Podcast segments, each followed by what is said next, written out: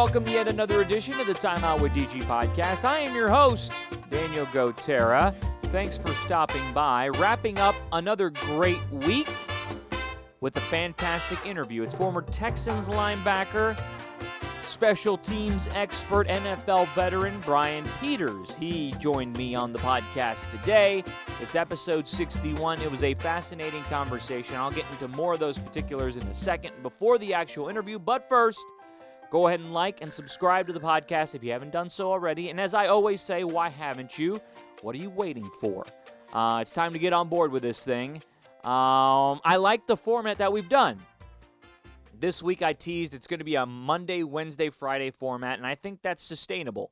I think it's good. It's not like, you know, because there are, especially during the summertime, there aren't things to talk about every day as far as sports goes. Now, I can probably talk about news stories and getting all sorts of stuff, but unless they affect the sports world, I'm probably not going to get into it. So I think a Monday, Wednesday, Friday time frame or schedule, if you will, uh, will be uh, will be good for this podcast. So, ending the week on a good one. Uh, Brian Peters, as I mentioned, stopped by. He uh, has a fascinating story. Uh, just to get to the NFL, this is an Ohio kid. Went to Northwestern. Go Cats. Uh, then he was a safety at Northwestern. Then he got out of school, wanted to play in the NFL, and the way he got there was just incredible. He he made several stops along the way.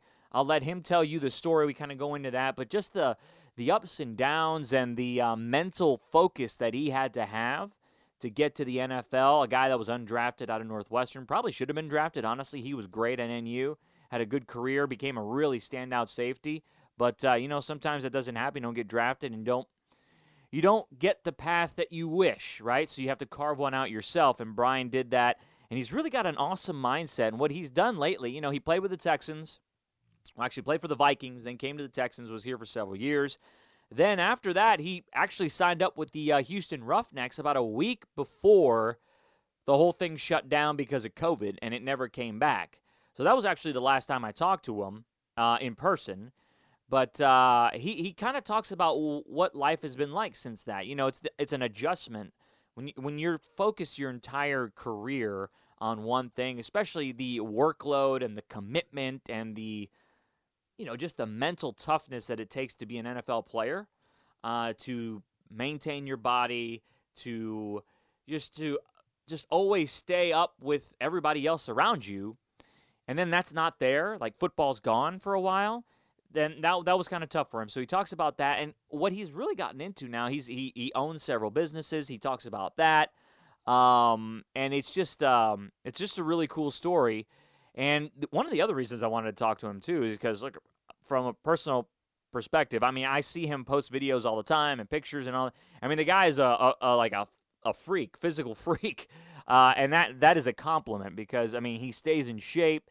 He uh, he's very honed in and tuned in with what his body needs, what what it takes to be an elite athlete. And for me, I mean, I'm not trying to be an elite athlete. That time has way gone. But uh, I just want to be in shape, and I wanted to ask him about, you know, so like a normal guy like me. Like I've got some back issues, and that kind of stems back to uh, an issue I had in college. Funny story. I'll go ahead and tell it. Um, actually, it's not a funny story because I've had some really bad back issues. But anyway, uh, so I was in a fraternity, Beta Theta Pi. I was in a fraternity uh, back in college. And I don't really keep up with the fraternity guys anymore, but hey, it was something cool to do in college. So I was in a fraternity. One of my, my frat brothers was going to drop me off at a dorm at Northwestern, and he thought it was going to be a good idea. He thought it was cool to move the car, to move the car as I'm getting out. And I'll never forget the moment. I, I knew exactly where it was. It was on Sheridan Street, and I, just, I, I couldn't believe he did it. Like I'm about to step out and boom, I fell right on my tailbone, like right, right on my tailbone. And I, it hurt so much, and I thought, oh man, this is gonna probably pass, but it hurt. And wouldn't you know it, like years and years and years later, I figure out that I have a bulging disc in my lower back. I throw out my back every now and then. I should really send that jerk my medical bills. Honestly, I need to look him up. James was his name. I'm not going to say his last name, but James was his name. homeboy really has cost me some time, man. I go to a chiropractor. I try to do workouts that kind of, you know, are that are tailored to not throwing out my back all the time. So it's it's something that I struggle with. I'd work out a lot more if I if I didn't have that problem, honestly. And uh, I did want to talk to Brian about some you know some routines. And one of the things he talks about is just being uh, being very perceptive and being in in tune with your breathing. And I'm going to let him talk about it because it, it's really fascinating stuff, something that I, I really kind of want to get into. So we talk about all of that. He talks about his businesses, how he kind of got involved in that as well. Here's Brian Peters, former Texans linebacker, special teams expert. And uh, we talk about a whole bunch of things. It's a long conversation. I think you're going to like it. And Brian was awesome. So, uh, Brian, last time we spoke, I think in person was right after the XFL season, I believe, right? I mean, so I know that seems like a long time ago, but what has the last year and a half been like for you, man? Uh, the last year and a half been pretty crazy, actually. Just uh, one, just working and living without football in your life is different. So I had to find some structure.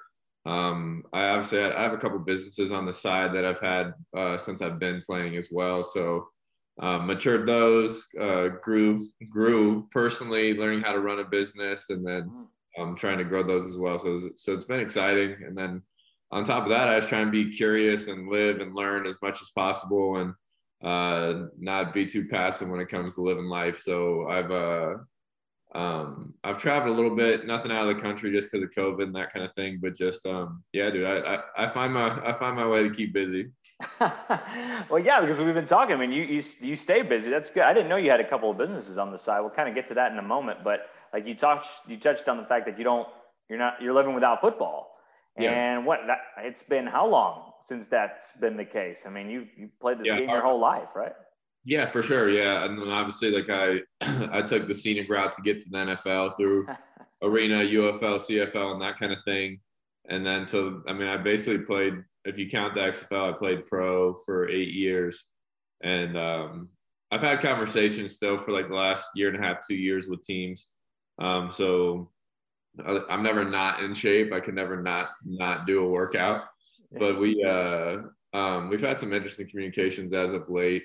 Um, but we'll see how all that stuff plays out. It's nothing too much of substance. But I uh, so I always train. I, have I've fallen into a really cool group of people up here in uh, in Columbus, Ohio, where I'm living currently and where I'm from, where uh, they train at 4 a.m., um, about 25 minutes outside the city.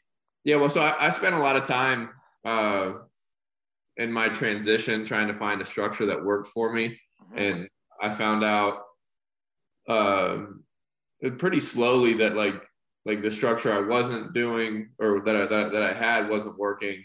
And then so I progressed through that um, just through some adversity with um, friends, family, business people, uh, my girlfriend at the time, those kind of things. And then eventually I found that like just either how I am or how football made me, like I, I'm someone that demands structure.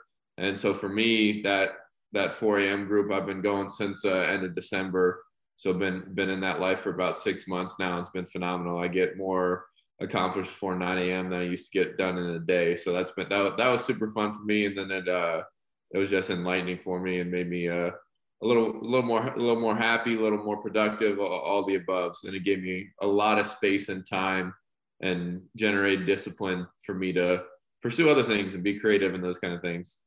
I feel like the whole structure thing, though, uh, maybe pertain to a lot more than just you know athletes or people that are used to it. Because last year and a half, I think people have been looking for structure because you know, we're all used to just kind of getting up, going to work, doing the things, take care of the kid. I mean, everything that goes into a structure of a life, but all that was kind of thrown in flux. So, what was that time like for you after football? I mean, how, how difficult was that to kind of get get into a rhythm again? Um, so like I spent that whole like so obviously like I, I still thought I'd get another chance immediately to play. Um, I had some my own adversity with an agent at the time. I switched agents and he was kind of masking the fact that I got hurt that year, that last 2018 season with the Texans. He didn't want to correlate 30 and hurt with teams. So uh, that was a, that was a problem because I had special I had had special teams coaches calling me asking me what happened last season and I was telling them that I was hurt. Their front office didn't know that, so that probably um, impeded some of my opportunities and those kind of things. Okay. But so that, that whole offseason, I, I went up to Minnesota where one of my companies is based. It's called the Mind Strong Project. We do human performance, uh, primarily like breath work exposure. And then now we do like strength conditioning and nutrition as well. But a lot of it is holistic and becomes mental skills. Um, and my business partner is now like the, um, I think they call him uh, the breath specialist out with the San Francisco Giants. Um, so we we were the first breath coach in professional baseball. Um, we continue to coach. Um, we usually do about five to ten NHL guys this summer. I think we're sitting at like eight right now. We coach them one on one because Minnesota is just a hotbed for hockey. They love it up there. It's in their blood. And so when uh, you say that, I gotta. So what goes into this type of training? And we will kind of get into some of the yeah. your workout regimen, which is ridiculously intense, given the videos that you post and all that. I, we'll talk about that in a second. But what is what is this specific type of training that you guys have kind of honed on? So we just we teach um, basically sports psychology or mental skills to stay away from like a buzzword of psychology because we're not technically certified in psychology, but like um, so we, we just we just basically take the approach that psychology is unresolved physiology, physiology, heart rate, feel, um, respiratory rate, those kind of things. Um, you can control or you have tools to control. So basically, like your body and your physiology tells you what's going to happen, and you either have access to your entire brain or you don't.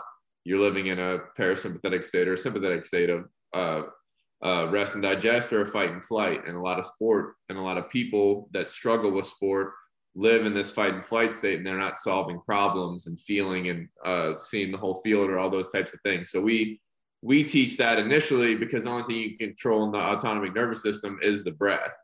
And if you can control your breath, you control your heart rate. If you control your breath and your heart rate, you control your mind. Like when when you are breathing heavy out of condition, like you're not going to solve problems because like your kind of lungs are like a a wind chime, like the louder they get, the less access to the prefrontal cortex you get as well, because it is life and death in some aspect if you are breaking it down to the true like physiological triggers of that. So, so who been, introduced you to this? I mean, that's, I mean, you're obviously very well versed in yeah. this, and you're, you're you're you're all about. Well, like, how did you become a part of this, and who who got you involved and got you so interested in it? Yeah, so I uh, I mean, it's probably a long lineage of things that got me into it. I, I had a great doctor in high school that got me training and uh, eating right, and I got away from that in college or like supplementing and that kind of thing. But uh, and then college, you have to get locked into the their program. So I like that sufficed for me at the time, but wasn't what was the best training for me. And so I didn't realize that till I got out of school. Um, once like that now like if you're going to be a pro the strength conditioning all that kind of stuff's on you so i uh i took that loose foundation from high school where it was very curious my doctor would we would try things um, and then he was training a bunch of mlb guys and consulting for teams he's a, he's an incredible human dr eric serrano but then when i got out i actually so like like one thing like i kind of hid from teams when i was coming out was that i got jumped i got my jaw broke um, right after I finished signing my two year contract for Canada. And uh, oh, I got really? bouncers wow. behind the bar. So, um, uh, so anyway, so, so I, so I went arena, got cut from the UFL. Then I eventually emailed myself into a practice squad position up in Canada, signed a two year contract. The day I got back, I got jumped. Um, got a plate put in my jaw. So I got a plate from here to here uprooted some teeth, broke both mandibles. That was the first time they told me football was probably not going to be an option anymore, which is kind of crazy. Um, it's just not. It's something I've I've been more public with since I stopped playing, just in case anybody wanted. Like right, you never, right. You never want to give an NFL team a reason not to sign you. Yeah. Um, so uh, and like I'd always write the surgery down, but I never like gave full details of it. But uh, and it's and it's fine, and I've had it checked since then. But uh, and that was my first like massive on ramp into um, basically chasing any edge I could get. And uh, so my, and that's where in the back of my mind, I kind of created this motto where I'm always saying like, you got to chase edges, sleep, nutrition, training, all those kind of things. So, but anyways, like kind of how it got amplified in my eyes, I, I'm wired shut for seven weeks. I dropped almost like 15, 20 pounds in the first 10 days. My doctor comes over, has me start going to his, go and train in his basement in the next six weeks, uh, I gained all my weight back. I was stronger. Um, I used that time to transition. I used the time in Canada to transition from safety to linebacker. Played safety at Northwestern, obviously. Um, so I gained my weight. Um, I actually went and did Northwestern's pro day a year after my previous pro day. Weighed in uh, a little over 20 pounds heavier. Ran a a faster 40, jumped higher, bench more, all that kind of stuff. So like that opened my eyes to the power of all these little marginal gains um, or like the what's the phrasing the law of aggregation of marginal gains these percentages all stacked up and made me a better player so whether it was and i, I was always a pretty like a mentally savvy player where i could absorb a lot um, but the big thing that paid off for me was catching my body up to that and and at this time i had no idea about the breath and those kind of things i just i found good people to uh, mentor me. I had some good players up in Canada. I had Chad Greenway in uh, Minnesota with the Vikings. Then I got down to Houston, and uh, my doctor actually represented Cush, I think, in his first um, PD thing. And then, um, so my doctor already knew him, and he's like, "Hey, look out for Brian when he's down there." And Then I knew John Simon already, and so, and then I saw like I, I just kept eyes on the best players. I saw things that they did that were useful. And if they worked for me, I, I adopted them. If not, I discarded them. So I just kind of kept pulling tools from great players.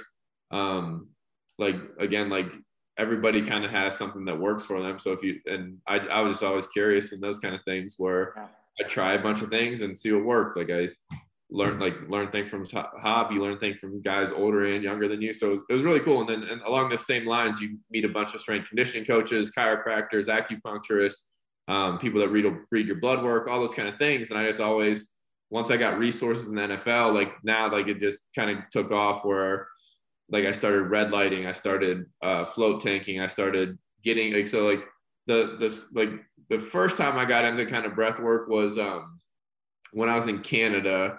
Just real quick, um, my last year up there, my doctor, I have a different doctor out in Arizona, John Toma, who's my trainer when I was in high school he went to chiropractic school when I was at Northwestern, but uh, he saw the Wim Hof stuff and some of the loose science coming out initially. So he goes, "Hey, you got to train yourself to do 20 minutes up to your neck in the cold tub."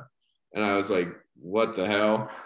And uh, so eventually I did it. And in the off season, I was training at Ohio State at the time, which is another crazy story. One of my buddies got me in there, and then Anthony Schlegel, who's the head strength coach at Jacksonville Jaguars now, was opened the doors and invited me to work with the NFL group because he liked how I work, and that changed the trajectory of my life too. But um, like in the cold tub, when you're doing that, you have no choice but to breathe and just intuitively. That's all about controlling your breath, right? At that moment. I mean, yeah, all the way sure. up to your neck. That's that's crazy. Yeah, so like so I've been do- I've been doing that since 2014, and um, and I I stay I, I did 20 like I I learned I I learned about it, but like I still did that in Houston. I did that one or two days a week. I usually did it before I hopped on the plane on Saturday. Um, but the like the big thing is like I just intuitively found a way just to calm my breath, and it was just like it was either counting it, and I had, I had no tactic to it at the time. There's actually ways to manipulate the breath to absorb more oxygen and calm the system, like carrying out exhales and things like that, that are just very simple tools that are profound like we obviously the, the guys with the Giants right now love it, uh, the pitching staff to like down regulate between pitches and innings, and our hockey guy, and our oh, hockey, oh, yeah. Guys, and our hockey guys love it between shifts. Like you want to be the guy with the most juice and recovers the fastest, and mm. Like if you're mouth breathing the entire time, like you're wasting energy. So we want to fill up your tank as fast as possible. But so, anyways, um, uh, when I was coming through Minnesota, my business partner, he was a pitching coach at the time in Minnesota mostly for like collegiate athletes, a few high school guys. Mm-hmm. And we went to high school together just for like freshman, sophomore year high school. And he saw I got signed by the Vikings, hit me up. We we reconnected. He was transitioning out of professional baseball. He was in the minor leagues for a few years. And he was kind of finding himself doing kind of what I did this last year and a half. Like, who am I without football? Having that identity issue, that kind of thing. And um, and he found Wim Hof method. And in the same time, like kind of this like we we we after I got signed by the Viking or the, the Texans week three or four that year, um, we kind of talked once a month and he never really told me about that, that that he was doing that. And then I I had seen Wim Hof just because my my guy had put me on with like just the cold therapy, not the breath work stuff. And then I actually that year, um, we had a new sports performance coach in, down in Houston, and he started paying. They started paying for the float tank, so I started going to that two three times a week, and just randomly like one I couldn't really fall asleep in there initially, but then the second thing I did I I just started like seeing how long I could hold my breath in there because like again same thing like it's sensory deprivation like there there's no light trying to be no sound you're weightless like the goal is to like unclench the mind. So like and it's also it's basically forced meditation because it's just you and your thoughts in there. So again i found breathing and then i started holding my breath in there and i google hey how do i hold my breath longer? Just the competitive side of me. And uh, i find that it's um uh, it's free diving protocols and wim hof. So i start doing both I start increasing how long I'm holding my breath. And and it kind of happened at a, a perfect storm where like when I started going regularly, like three times a week, um, was the same time that Luke Richardson came in with the Texans. So that was 2017 maybe. And um, he initially deemed that the team wasn't fit to run our hamstring scores, FMS scores, things like that. So the first like month of OTAs, we didn't run. We just strength trained, trained our glutes, firing patterns, things like that. And and I would, and so like since, and he like gave us the whole um, authoritarian speech, like if I catch any of you guys running at tracks or at these gyms or whatever, he go, he goes, you're out of here. I don't care if you're JJ Watt or whatever, it doesn't matter. So he did that whole little scare tactic, and I am sure like guys are still running stuff, but I wasn't running. Yeah, but I was doing, yeah. but I was doing this breathing thing where I was doing free diving protocols and Wim Hof in the sensory deprivation tank for like 30 minutes a pop, and then I just chill the rest of the time in there. But um, when we did start running, we we had like one run day, then we had a conditioning day, and I buried everybody. And like I, I heard my breath, I was in control of it, and I was like, oh, there's something here. And then so that and like we had already started Mind Strong at this point, but it was more of like a podcast and like mental skills for kids because there was some there was some depression and suicide attempts at this gym we had access to in Minnesota called MASH, and we wanted to help them somehow. And so we like basically we created my owner or my co-owner basically created uh, this thing called the Diamond Series, where you give you start making intangible things in your mind tangible. Like you home base is your your purpose or your why. Like first base uh, are your standards and values. Second base is where most guys fail. It's um, your systems. What systems you have in place to support all these things, and then you have a third base your vision.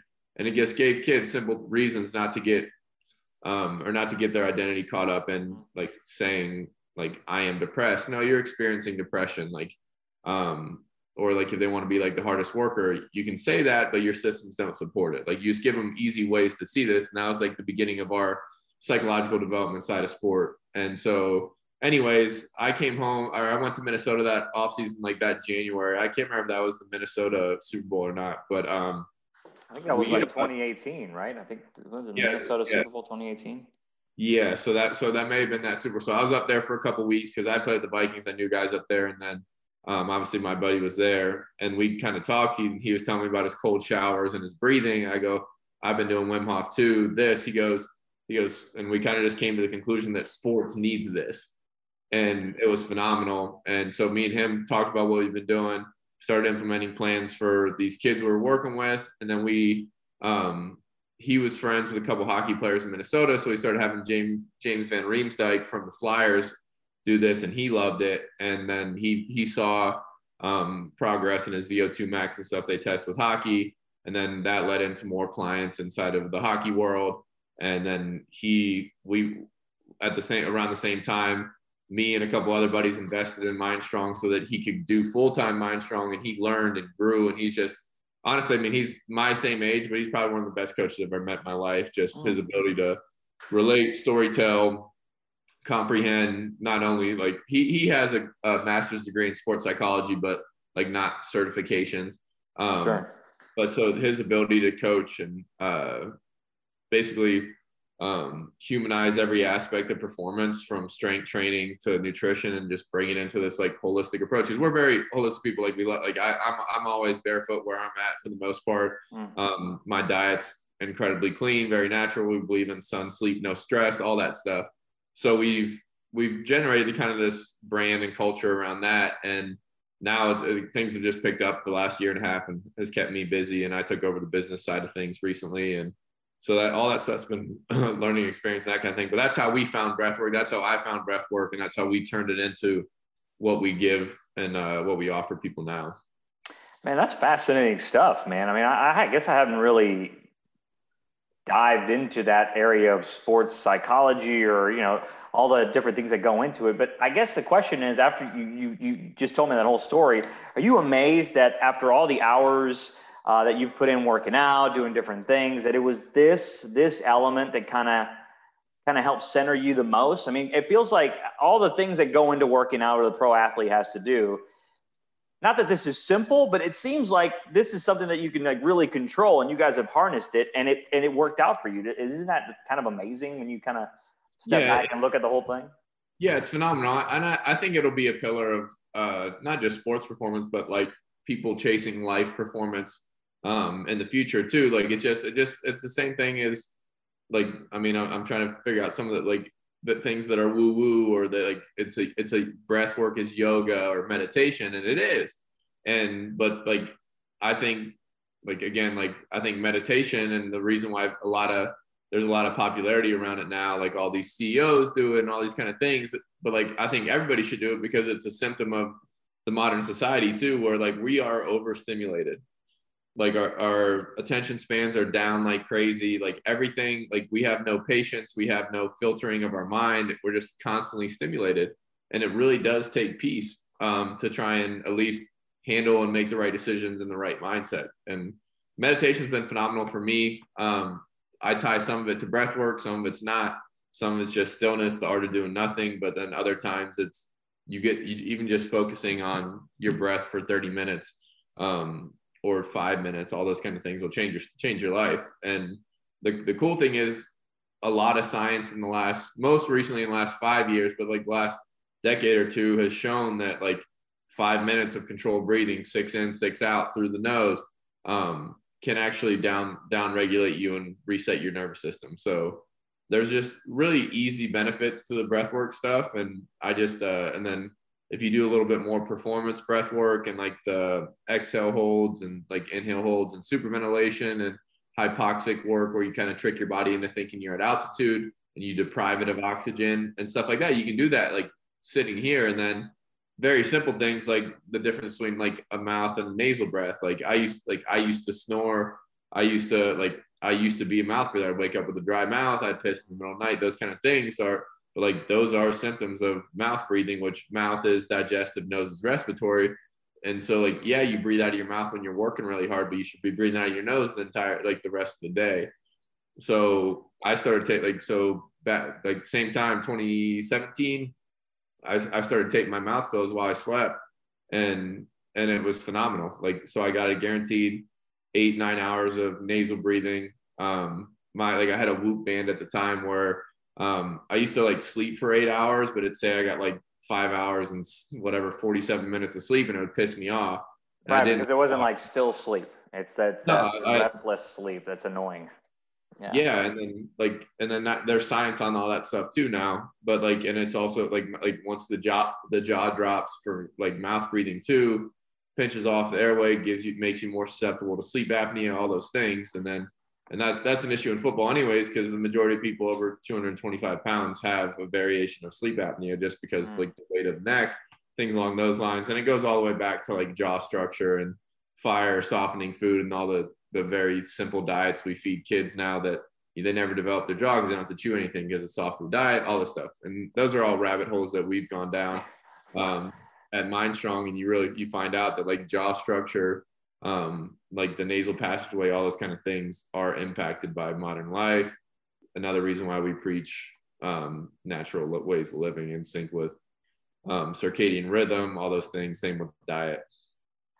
So, do you? I, feel like you you you've you've embraced this so much that you're really. Do you you want to play again? I mean, do you want to play in the league? Are you are you are you ready to go? I mean, like if somebody calls you, hey, let's go. Training camp's right around the corner. Are you ready to go? You want to keep keep that part of your life active? Yeah, anyways and always. But um, yeah, like I'm definitely fit and healthy to to play.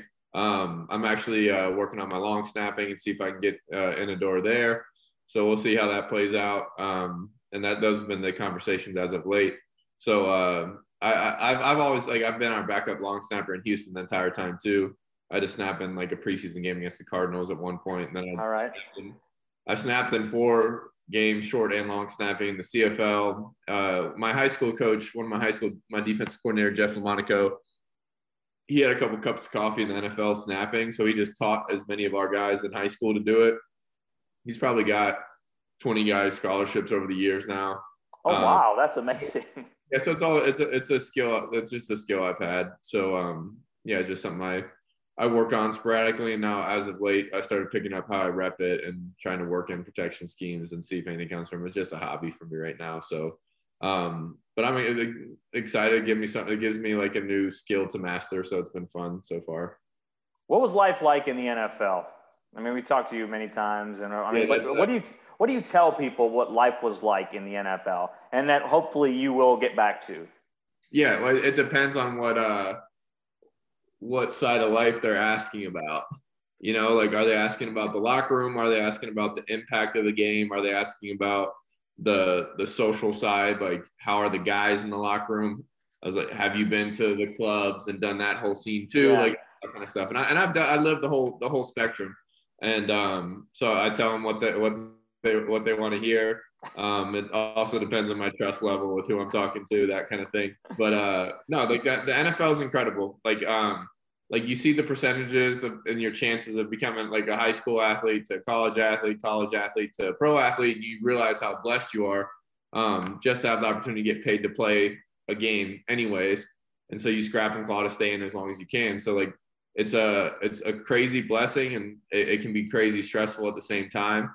Um, and then I'll, I'll never not love the locker room environment. Like guys from all over the country, um, some of the best athletes in the world, talking about again, like we like we uh, like it's not there's not football dumb conversations in there. Yeah, there is. There's guys joking with each other and talking like uh, stupid topics, but there's guys talking politics. A lot of guys talking business.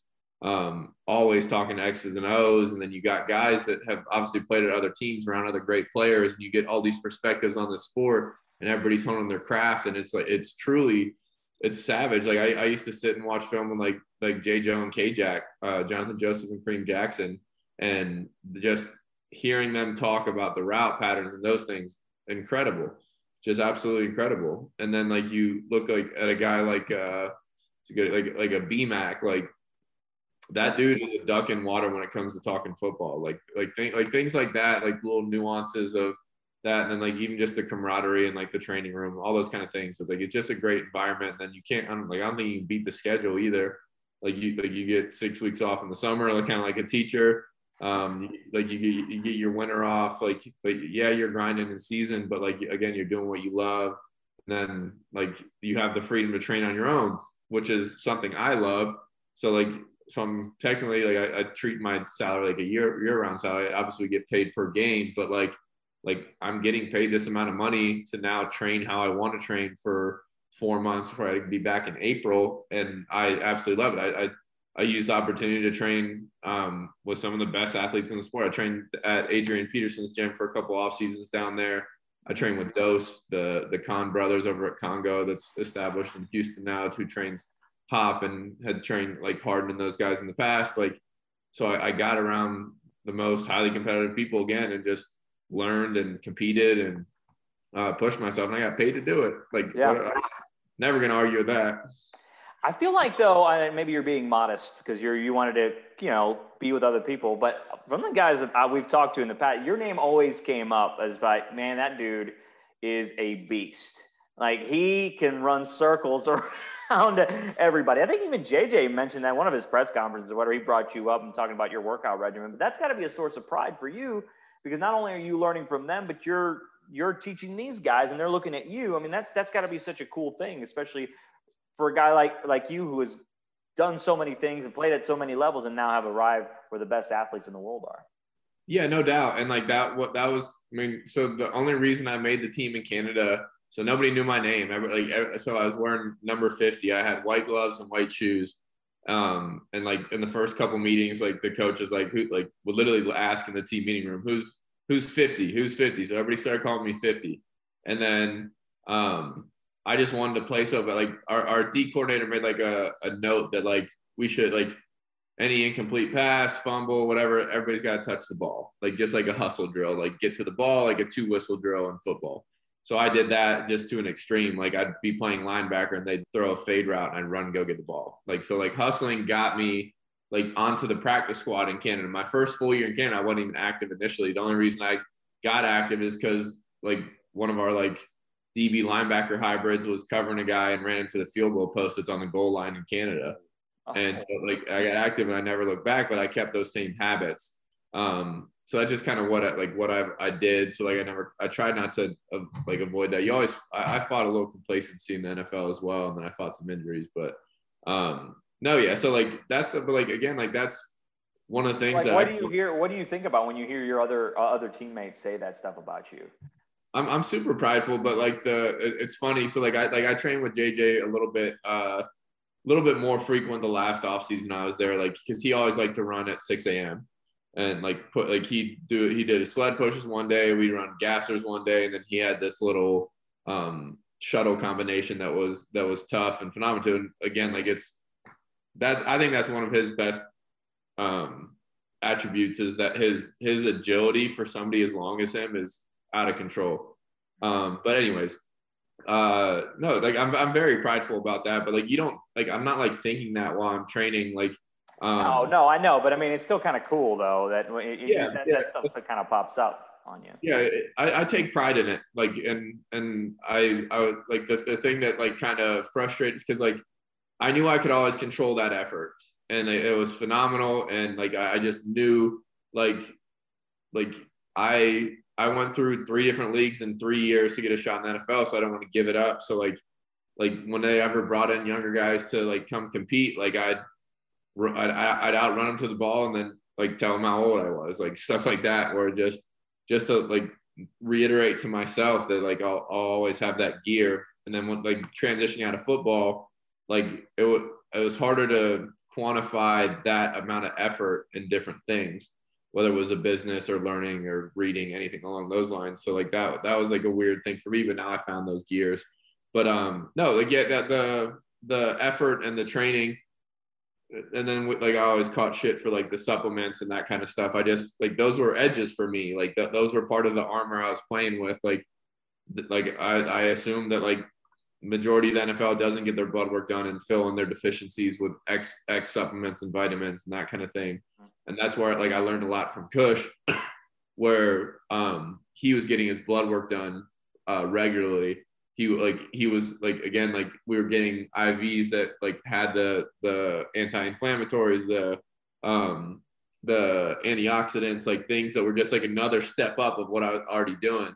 So like again like like those kind of things and like so that's where you get like then like like I showed up and I started like I started lifting with John and Kush because they kind of lifted on their own in the weight room program at the time. So like they assumed I was wired the same. So and then like then I started running and that kind of thing. So that's how I kind of probably got the MO.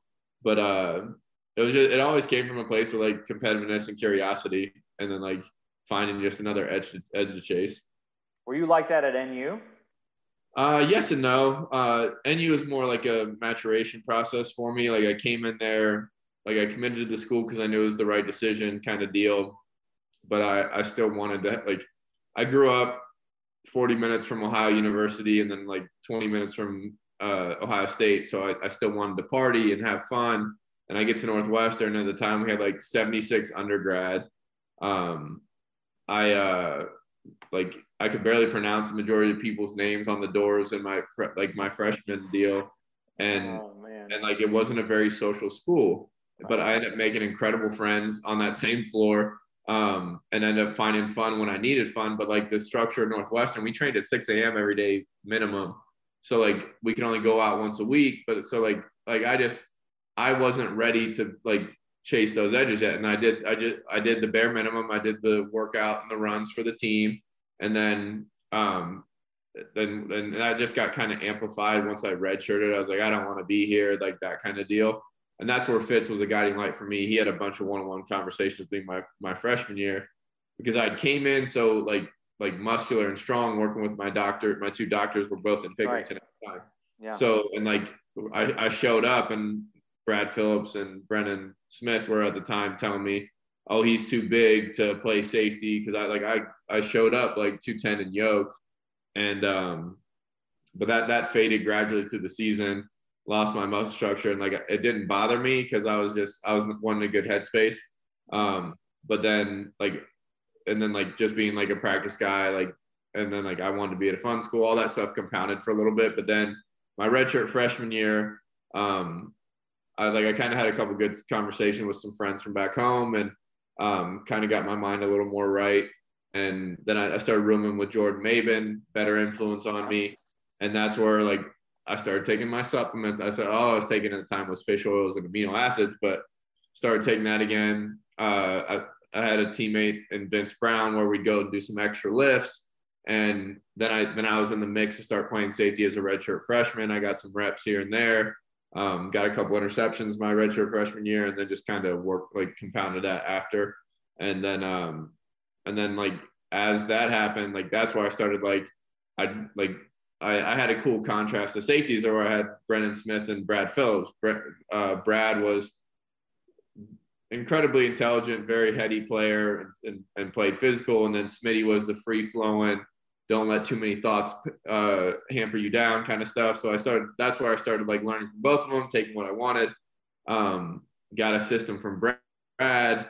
Tried to insert flow from Brennan, and then I had a, a really cool mentor that showed up around that time too. Alan Wolking, he was a GA at Northwestern. He's been in the Eagle scouting um, department for a decade now, probably.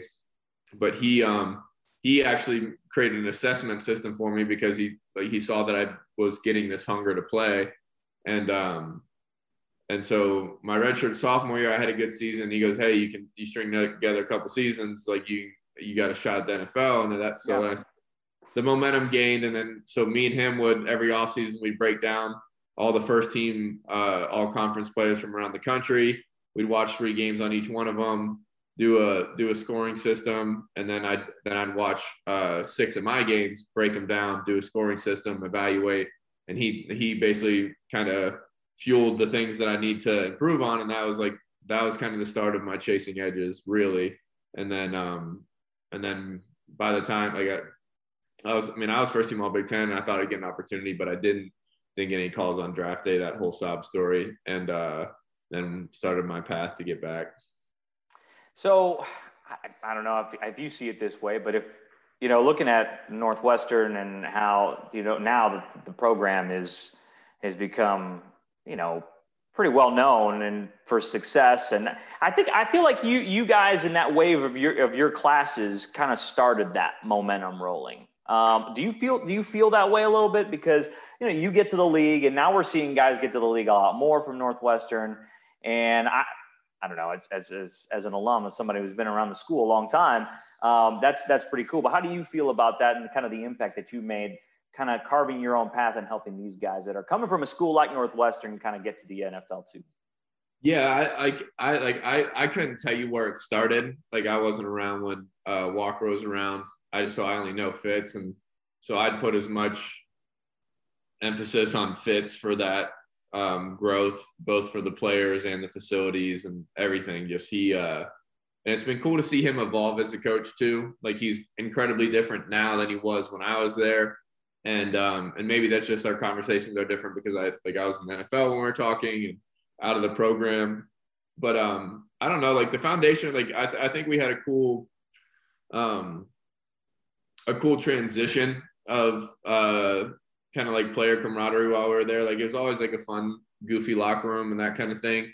And like the football players had to stick together because again, it's a it's a small university. We we caught some flack for getting scholarships anyways and that kind of thing. It was always a fun little um, headbutt around campus sometimes. But oh, um, really? Is that right? oh, it's like it's like like uh, some of the frat guys, and then like even like some of the girls I dated would like resent me and some of my buddies for having oh, a scholarship. That's, Swear.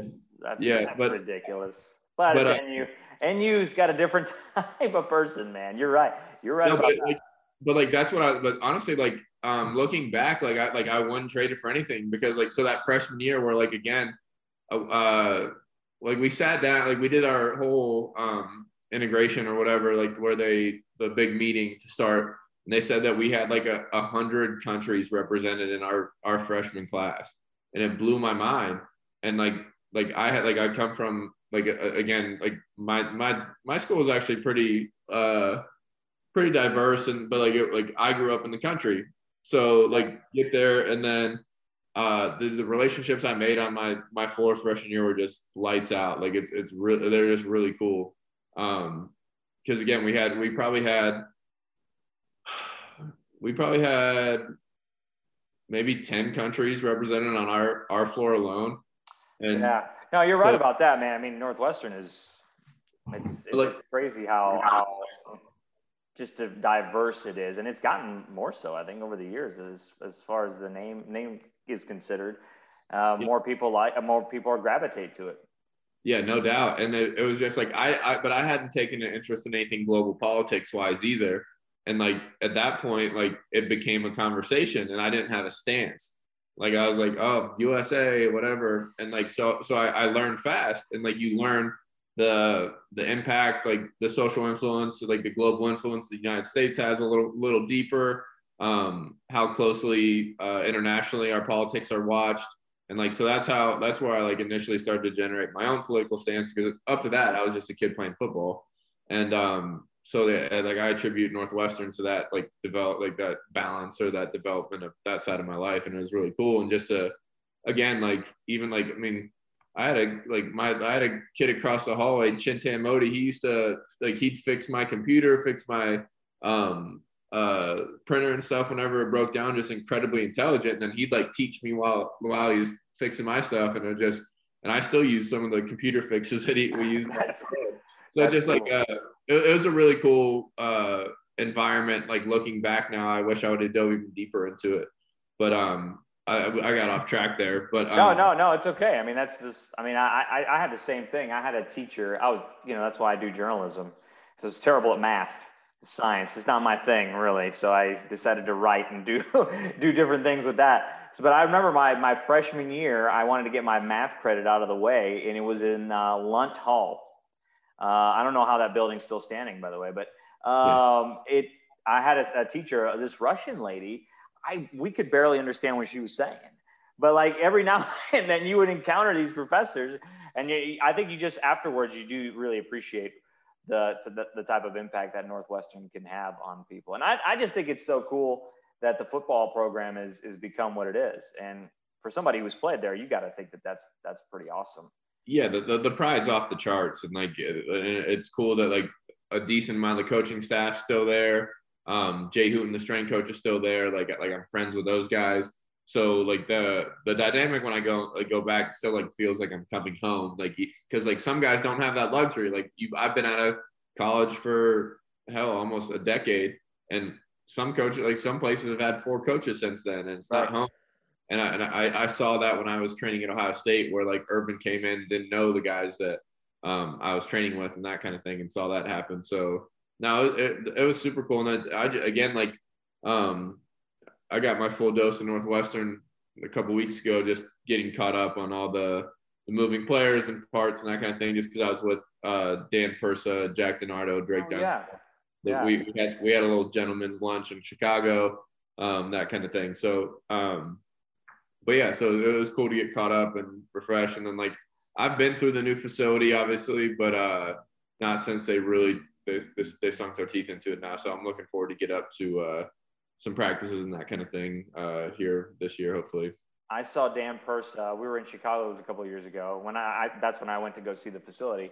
Um, I saw him on the street outside like a little pizza spot in downtown Chicago, right it's right off Michigan Avenue. yeah. And I saw him and I said, Dan Persa, go cats, man. Thanks for everything you did. And he was just like, what? Wait, wait, what? Yeah. He was rec- that he was recognized. But uh, those were some fun teams that you guys uh, that you guys had. And yeah. I do appreciate. it. I got to thank you because I think you got JJ to wear the only piece of purple that uh, I think he's ever worn in his life in that one picture. I think it was a bet, right? That, that when you first maybe got there, I think, and you beat Wisconsin. That was awesome. Yeah, that was, that was I want to say that was my first year there, and then he uh, he didn't take the bet a couple other times after that. So well, that was he was a smart man because Yeah. uh, it would not have worked out in his favor uh, from that Yeah. point forward. I do have to ask you about the uh, kind of transitioning back to what you're doing. Every time you you know you post pictures about you in the in the cold water, I get cold just looking at them. But like, what what do you tell people about that, and how does that for people that don't really know? You know, there's that cryotherapy uh, technology and all that, but this is something different. Like, how does that help you? be the athlete that you are now and stay stay so well in shape. Yeah, for sure. Um, there's a couple heads to that beast because there's not a, like so. Um, even like the guy that uh, invented Rice, rest ice compression elevation, came out and said like he was basically like fundamentally wrong in like the ice department. Like there's certain things and certain times when you really shouldn't use ice, and that's coming out now. That like after like a strength training session and even some of the practices, you shouldn't ice. Like it, it dulls and blunts the inflammatory response that you want for growth and aerobic adaptation. So um no, like the ice, like so like there's not again, there's not a lot of great science behind it. Um, but we use it as a stressor. Like like the, no matter t- how many times I've been in the cold water, I don't like it.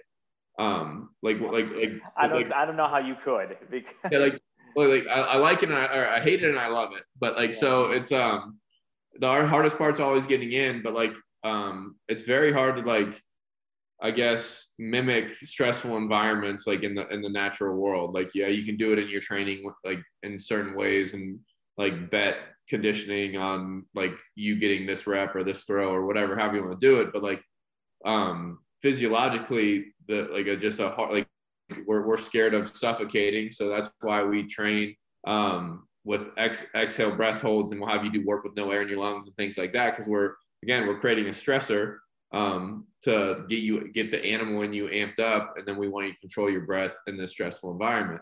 So the ice is our stadium like our stadium of 100000 people is the ice. If you can control your breath in an environment you control the environment. If you control your breath in a position you can control the position like if you can't breathe in a squat, you're not going to be properly breathe, like breathe and braced and protect your spine. So like think all that stuff compounds, but like what we're really doing is we're giving you tools to breathe and control your state in those stressful environments. So we um, we teach you about the balance of the breath. We teach you about what's happening when you inhale, what's happening when you exhale. Obviously, you inhale oxygen, exhale uh, carbon dioxide if you exhale and if you play with this ratio now, like we breathe around like 30 to 7%, like we're never breathing in 100%, dumping all our oxygen. And so you can actually play with the amount of oxygen that gets to the certain depths of cells to the brain. Like you can do Wim Hof and get lightheaded, you can get finger tingles, all these things, just because it's a physiological adaptation to the level of oxygen that you currently have in your system. Um, but like That's we, like that, all that stuff that, that, that feels like it's intimidating for people that you're trying to. Oh, for sure. I mean that that seems it. I mean that, that's throwing a, a lot at, at people that are trying to kind of do what you want them to do. But Yeah. I mean, I guess it's just one of those things that if you try it for the first time, you see the results, and then you just kind of buy in, right? Yeah, for sure. And it's uh it's re- the whole goal is to reframe your mind. Like uh, like like I think happiness uh, happiness is a true product of growth and I think everybody wants to grow and be better. If you look in the future, there's not a lot of people that look and say, "Oh, shit." Like, you know, it's like not like the future is going to be terrible. Nobody like pictures that. Everybody believes in hope and possibility and that kind of thing. Um but uh, I kind of lost my train of thought with that. That wasn't the tangent I wanted to go on. But um, uh, the reframing of the mind is is powerful and we've been told our entire lives that like you go outside without a hat and gloves you're going to get sick like if you stay outside without your shirt on in 32 degree weather you're going to die like people tell you that the cold's going to kill you and then we get you in there and reframe your mind like oh this isn't going to kill me i have tools to deal with this like we did, we haven't had ac for the entire existence of humans on this planet we like modern comfort has made us very soft humans. Like we, we go from that 70 degrees in the house to 70 degrees in the car to 70 degrees at work to the car and back home. And we have energy systems to deal with all this stuff that we don't use. And like people have theories on like that's where autonomic nervous or autonomic diseases come from, like uh, immuno issues and dysfunction, all those kind of things. Um, but like that's besides the point. But at the end of the day, like it's all just using like using and training your animal like you can beat that like these are worldly um, temperatures that you'll face. Like the cryo, I'm not a huge cryo guy. Um, if anything, I use it for pre-performance because it shuttles the blood into the joints and your vitals. So like, because it's you're never gonna experience negative 150 on this planet, God willing. Yeah, that's right. But, but um, I know that the, stuff's always kind of intimidated me, man, because I like I, I, deal with like heart palpitations all the time, and it's maybe this stuff would be gr- perfect for me, honestly, because I'm I'm, I'm always I, I don't know when it comes up. Maybe it's a lot of stress. I got two kids. I'm getting my yeah. butt kicked daily in a new house. Um, so maybe maybe it does. Maybe that's something something would, that would be good for me. But that, that's why the old like the, the really cold temperatures always kind of concern me. Because yeah, and and and I'll, I'll give the disclaimer that please consult a physician before doing any of this. Of course, but, uh, of course. But, uh, yeah. So, but it's just um, yeah. It, again, it's just a tool. It's um, yeah. the, the ice is a tool. Like um, and like again, like we and there's foundations to all this stuff. Like, like yeah, you should start with breath work and then work into exposure. But like you should like if you if you want to be happy and healthy, like the foundations are sun, sleep, and no stress. Like that, like that, just very simple that we don't get anymore. Especially like again, living in a Chicago or Minnesota, like yeah. we're not getting the sun we're supposed to get. I'm I'm t- I'm tanning this out right now. I've been I, I'm outside as much as I possibly can be. Right. Um, right we, we wear clothes like where the surface area of our body is true, like the bigger surface area of our body is not exposed to sun. Like vitamin D deficiency in the United States at like 70%, something like something crazy. Right. You know what? That kind of relates to COVID too, man. Um, because huge, yeah, it's a huge part of it. Huge part of it. Yeah. And that's why I always thought it was just so ironic in such a sad way. You're telling people to stay inside, but you, you, if you don't have vitamin D, I mean, that vitamin D seems like one of the, one of the biggest things to combat the, uh, yeah. the risk of getting COVID. Yeah, for sure. Uh, it may not be the risk of actually getting it, but of actually being like traumatic.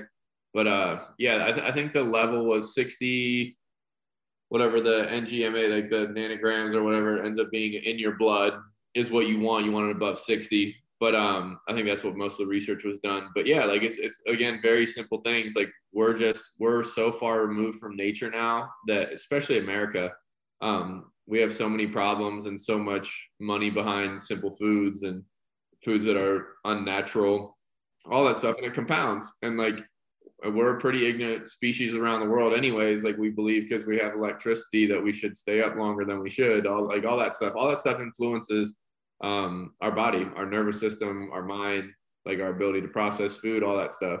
And I'll never for, I'll never forget. It's funny you mentioned that. I'll never forget that when the, when the whole pandemic hit, um, and then later when we had the ice storms, right? I go to Kroger and the line was long outside of Kroger. There was the the, the healthy food section was completely full, yeah. right? I go to the little Debbie section and it's all gone. Yeah. and that's where the simple foods come in. It just when you said that, it kind of triggered that memory because it was like that's what yeah. everybody rushes towards, you know. Yeah, yeah, that and just like and we're not as sustainable as we think we are. And um, I think we'll see like there's a massive drought going on on the West Coast right now too. That's super scary. But um, like I, I, I can't remember what the stat like what the statistic was, but like yeah, we have grocery stores, but I think like if like the operations got shut down, I think it's like enough food to last. It's it's like three days or two weeks total or something like that and then like then what do we do? Yeah, no, I mean it's it's amazing how quickly these stores run out of stuff. Like, and then you know the supply lines are affected and everything else. You know, go down the line, everything's yeah. connected. But yeah, I mean that's how it was here during the ice storm. I mean it was gone. Everything was gone. Um, yeah. Uh, yeah, no, it's pretty crazy. Okay, I have to ask you one more thing before we go. Um, you know, I try to stay in shape as best as possible. And, you know, you, you're a pro athlete and all that. We see all your workouts and all that. So if you had to develop, if you had to develop a workout routine, a workout regimen, or you know, even the stuff that happens after the workout to kind of keep your body strong and all that, what would you what would you tell people? Um, again, I'd start with the the sun, sleep, no stress concept. Um, seven and a half hours minimum a night. Um, just from like an optimal performance standpoint. Uh, sun as much as possible. No stress is hard these days. Like control your inputs, control what control what you can, and like a lot of what we coach is philosophy too, and it's a lot of stoicism. Um, and that makes your life a lot easier when you stop trying to control things that you can't and basically control your stress. But like if you get your blood work done, you can figure out cortisol levels and testosterone, those kind of things, which are massive. But uh, if I'm training initially, um, just for like gen pop stuff, uh, I'd just I'd make my workouts quick, easy, and accessible. Um, like eliminate the the barriers to whatever is holding you back. Like all it is is frequency and persistence. Um, and whether you do that like right when you wake up or when you get home, all that kind of stuff, just figure out what is the best for you. And then after that, like I'm a big um, um, hypertrophy time under tension guy. Like high, like I've gotten more into powerlifting as of late just because my 4 a.m. group does that stuff. But um, like you can get a lot done in 15 minutes if you really want to. Like try holding a Bulgarian split squat for a minute on each leg. That's two minutes of work. Do three sets of that. Like that can be your leg day. Do some hamstring curls, or like even if you go if you're if you're a walker or a hiker, mm-hmm. lunge for 10, 15 minutes of that and see what it does to your legs, see what it does to your aerobic capacity. There's very like simple hacks to get into that thing. Um, but like people overcomplicate and think they got to go to the gym for an hour and walk on the treadmill for 30 minutes and then go like do curls. And like if you're living in like these five to eight rep weight window or uh, repetition windows and you're not like increasing the weight pretty drastically to where you fatigue your growth is going to be take a lot longer. You're not going to again see the results and it's easier to become um, undisciplined um, and unmotivated. So like make like pack a lot of work into short amounts of time and make the gym accessible. And like the gym can be a chair. Like you can do Bulgarian split squats on a chair. Like you can do hamstring isometric hold. You can do a lot of stuff. You can like you can stand and do lunge like forward, side, back, and do 12 reps on, each leg. Like you can do workouts at home and you have the internet. You can literally YouTube yeah. home workouts for a million hours probably. Like the market is incredibly saturated, but people don't make those choices. And um, so yeah, that's like that's where I'd start. Um, I, I mean, I my my whole entire personal approach is pretty complex, but um, yeah, like that. Like it's again, it's the the biggest workout advice I have is do it, and then um, outside of that, I just I, I prefer to train in like high re- high repetition and isometric states. I like to uh, connect my tissue. Like I'll, I'll do a lot of exercises that fire glutes and hamstrings together, entire posterior chain, things along those lines that I think are super beneficial. I like training my shoulders at their weakest point, um, and protect my shoulders long term because football beat my shoulders up, mm. um, that kind of thing. So it's just, I mean, I can we, I could talk about training for three hours. So it's just like a, um, and yeah. So now that I've and I've spent a lot of time learning and getting certification since I stopped playing too, just to again enhance and if that's going to be a job route down the future for me with Mindstrong or personally. I just I'd like to be able to speak the anatomy, the the biomechanics, those kind of things. So um, it just things I enjoy. Um, but it's just again, yeah, like tra- training. Nothing's rocket surgery. Like diet's not rocket surgery. Um, like if it grows in the ground and it's meat, like eat it.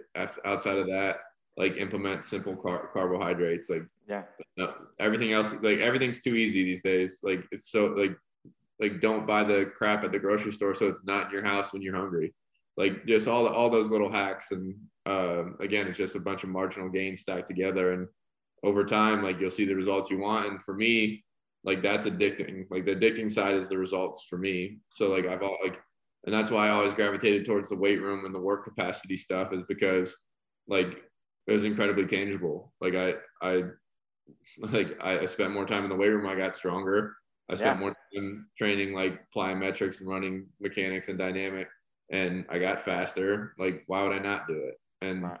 that, and like when you and when you cheat on your diets and your workouts, you don't see the results as fast. Oh, very simple. Yeah. You know, easy fix. Easy yeah. fix. Uh, well, Brian, man, I hope uh, I hope you get another shot at it. Um, Appreciate you. Yeah, I think you're uh, you're ready. Uh, you're ready for it. It seems like you're ready for it. And good luck to you, man, on all those uh, all those ventures. I may hit you up and see if uh, you can show me how to breathe better and kind of train a little yeah. bit because I feel like I need that sometimes. No, no doubt. Well, well, God willing, I'll be able to coach uh, coach that to athletes in the future in the NFL. It, it just hasn't cracked the surface yet there yet. That was Brian Peters, a former NFL linebacker. I hope he gets another shot in the league. He deserves it.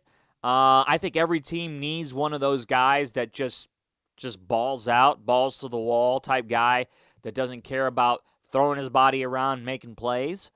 I think it'd be it'd, it'd be really cool for him to get another job in the NFL. He's he's awesome on special teams, and uh, like you mentioned, he, he could be a long snapper too. I didn't even know that about him, but um, yeah, that was fun stuff. And like I said, I'm gonna I'm gonna I'm gonna kind of reach back out to him and see if I can get in on those some of those breathing exercises because. I mean, some of the things that he does because he's able to control his breathing so much, like jumping in tubs of ice for 20 minutes. Like th- like that stuff. If I dip my toe in ice for 10 seconds, I'm done. Yeah, I'm, I'm out for the day. So um, Brian was excellent, and I, I, really appreciate him stopping by. And uh, he stops by Houston every now and then, so uh, it's really cool to talk to guys like that, guys that you know really value and appreciate what they have in the league. And I think Brian is one of those guys that he he just he works so hard to get there and now he he wants to help other people do the same that were in his position that are in his position to just get better find those edges as he said. So i think that's a great mindset. Every little bit helps and that goes in every profession every workout everything that you do. You make sure to find those edges and it's a cumulative effort right? They all build into a, a larger gain as brian mentioned. So Thank you, Brian, and uh, go Cats. I'm glad he's going back to NU to check out that facility once it's now fully operational. It's a great place. I think he's going to love it there. And um, you know what? If he doesn't continue this path, I think coaching is in his future too because he's just he's just a cool dude. So, anyway, thanks to Brian. Hope you guys have a fantastic weekend. I'm not sure what next week holds. We'll see, but it's always a surprise. That's uh, that's how I look at it. And I will catch you on the flip side. See you later.